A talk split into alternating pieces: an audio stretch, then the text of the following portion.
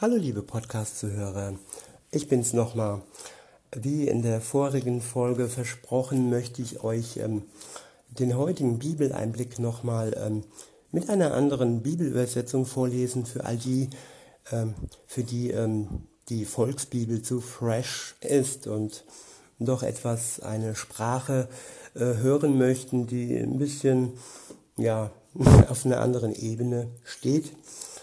Und äh, ich werde das jetzt nicht kommentieren, sondern die Kommentare könnt ihr ja in der Folge mit Gott klarkommen, wenn ihr möchtet, äh, hören. Einfach nur nochmal den Text in einer anderen Übersetzung. Es ist die Übersetzung Das Buch von Roland Werner, ähm, Kapitel 5, ähm, der Korintherbrief. Ab Vers 1 steht, ich werde flüssig durchlesen. Wir wissen ja, unsere Behausung hier auf der Erde, das Zelt, der Körper, in dem wir wohnen, vergeht. Aber wir besitzen ein Heim, das von Gott kommt, ein Haus, das nicht von menschlichen Händen erbaut wurde, sondern ewig in der Himmelswelt besteht. Und deshalb sehnen wir uns, solange wir hier sind, mit Seufzen nach der himmlischen Behausung, dem neuen Körper, mit dem wir bekleidet werden sollen. Denn wenn wir so eine neue Heimat finden, dann werden wir nicht schutzlos dastehen. Solange wir noch in diesem gegenwärtigen Zelt, unserem Körper leben, seufzen wir und sind beschwert. Denn wir wollen ja nicht entkleidet, sondern überkleidet werden dann wird das, was sterblich ist, vom Leben aufgesogen werden. Vielleicht noch ein kleines, kleiner Kommentar dazu.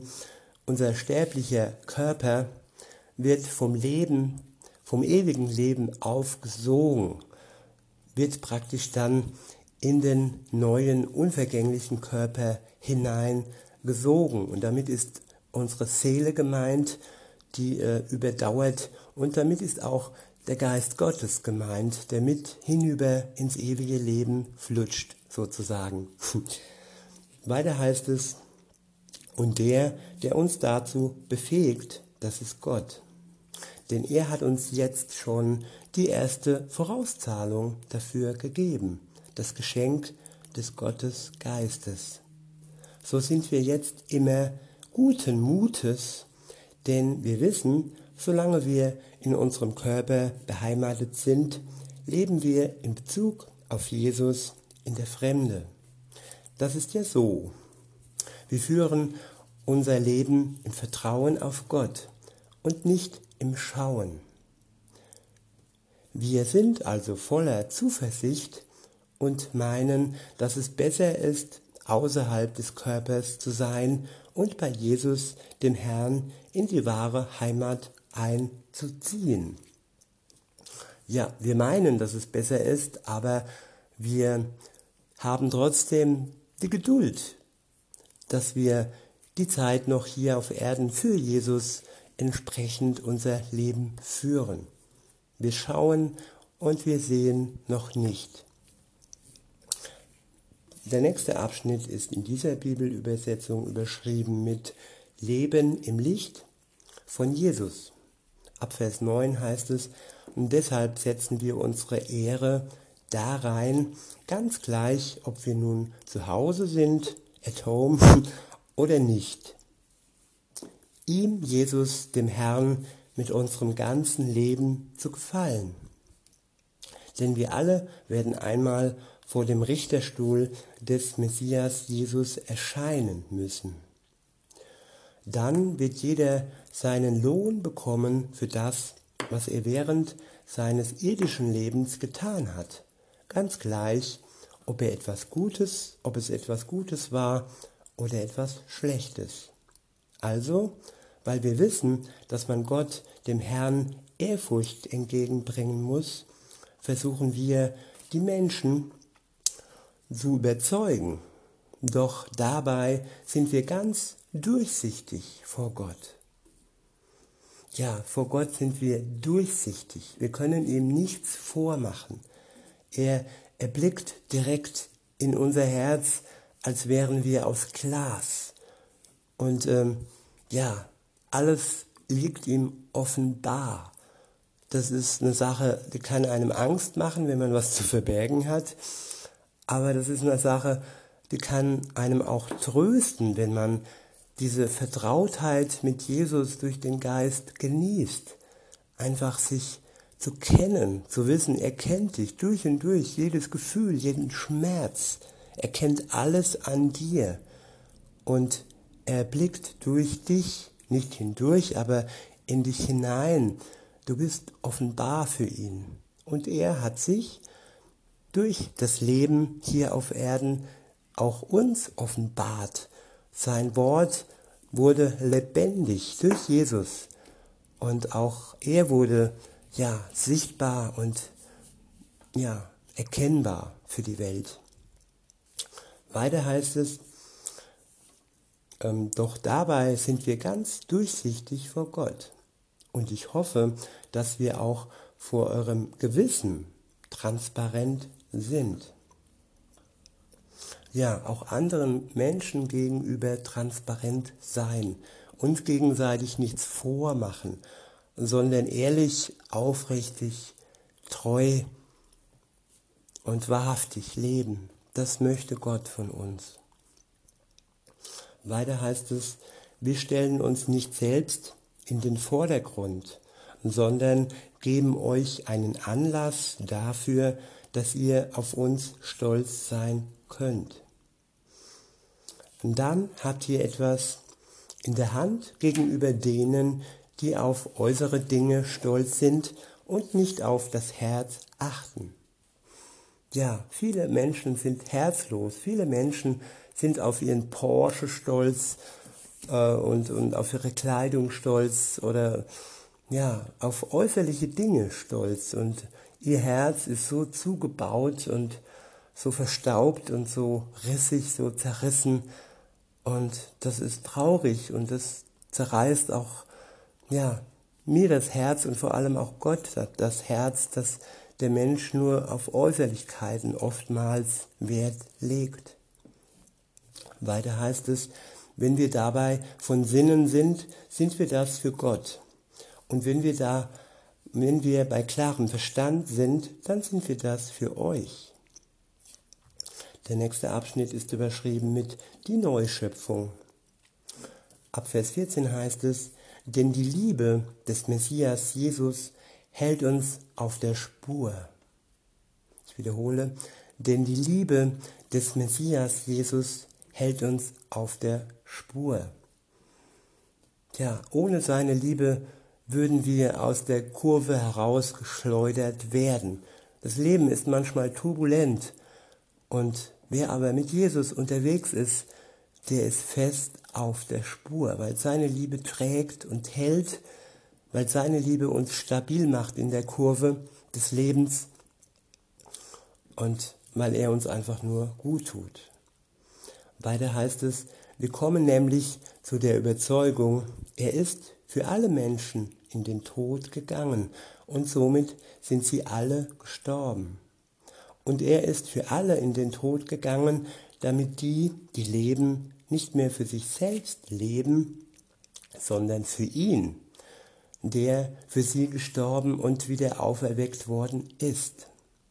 Das hat zur Folge, dass wir von jetzt an niemanden mehr nach rein menschlichen Maßstäben beurteilen. Und selbst wenn wir den Messias früher nach menschlichen Maßstäben beurteilt haben, dann sehen wir ihn jetzt nicht mehr auf diese Weise an. Deshalb ist es so, wenn einer im Messias sein Leben gefunden hat, dann ist er selbst eine neue Schöpfung. Die alte Wirklichkeit ist vorbei. Achtet darauf, etwas ganz Neues hat begonnen. Der nächste Abschnitt ist überschrieben mit die Botschaft der Versöhnung. Ab Vers 18 heißt es, doch alles bekommt von Gott, doch alles kommt von Gott. Er hat uns durch den Messias Jesus mit sich selbst versöhnt und hat uns den Auftrag gegeben, für diese Versöhnung einzustehen. Wir wurden durch Jesus mit Gott versöhnt. Und jetzt dürfen wir ähm, wirklich dazu einstehen. Wir dürfen das wirklich laut oder auch leise, wir dürfen das bekennen, dass wir durch Jesus versöhnt worden sind mit Gott. Das können wir wirklich in unserem Leben uns auf die Stirn schreiben. Und auf der Stirn steht dann erlöst. Wir haben eine neue Schöpfung, wir sind neu geschaffen. Der Geist Gottes macht aus uns etwas Neues. Weiter heißt es, ähm, er hat uns durch den Messias mit sich selbst versöhnt und hat uns den Auftrag gegeben, für diese Versöhnung einzustehen. Darum geht es. Gott war im Messias und hat die gesamte Welt mit sich selbst versöhnt und hat ihnen ihre Übertretungen nicht angerechnet. Ich wiederhole nochmal, darum geht es. Gott war im Messias und hat die gesamte Welt mit sich selbst versöhnt und hat ihnen ihre Übertretungen nicht angerechnet. Ja, Gott hat keine Strichliste geführt.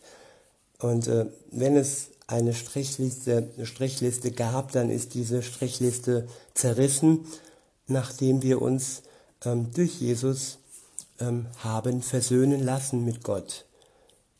Also ja, nichts steht mehr zwischen uns und es wird uns nichts Vergangenes mehr angerechnet. Und auch für die Zukunft sind wir befreit. Können wir wirklich gewiss sein, dass unsere Sünde nicht uns vor Gott trennen muss. Wir dürfen nicht oder wir wollen nicht ähm, ja, zügellos leben. Wir wollen Gott gefallen und insofern ist die Sünde zwar nicht aus der Welt, aber wir gehen anders damit um.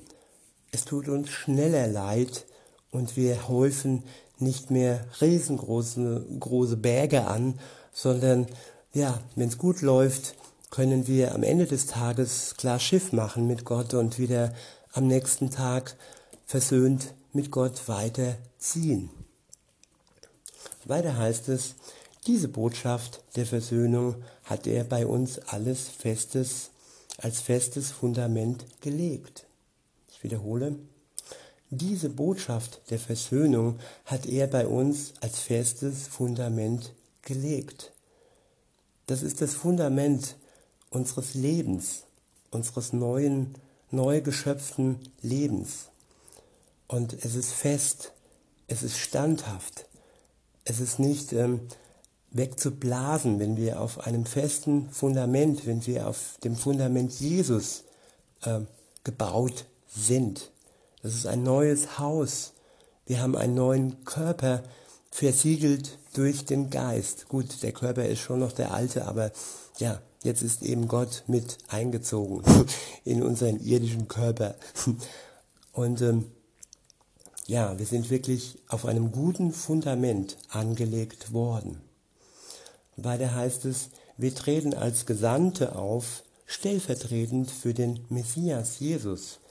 Er fordert sozusagen durch uns, er fordert sozusagen durch uns auf und wir bitten an der Stelle des Messias, lasst euch mit Gott versöhnen. Ihn, der aus eigener Erfahrung keine Sünde kannte, den hat Gott zum Inbegriff der Sünde gemacht, so dass wir in ihm selbst zur Gerechtigkeit Gottes werden. Der nächste Abschnitt ist überschrieben mit Erfahrungen im, nee, das ist das andere Kapitel. Und so haben wir das fünfte Kapitel jetzt durch den Blick der Übersetzung das Buch von Roland Werner noch einmal durchschritten und ich finde, das waren zwei gute Ansichten auf den gleichen Sinn, auf den gleichen Inhalt, eben mit unterschiedlich, unterschiedlich ausgedrückten Worten. Ich liebe äh, diese unterschiedliche Wortwahl, diese unterschiedliche Übersetzungen und ich hoffe, ich habe euch damit auch irgendwie ja, zwei Blicke verschafft. Ich wünsche euch noch einen schönen Tag und sage bis denne.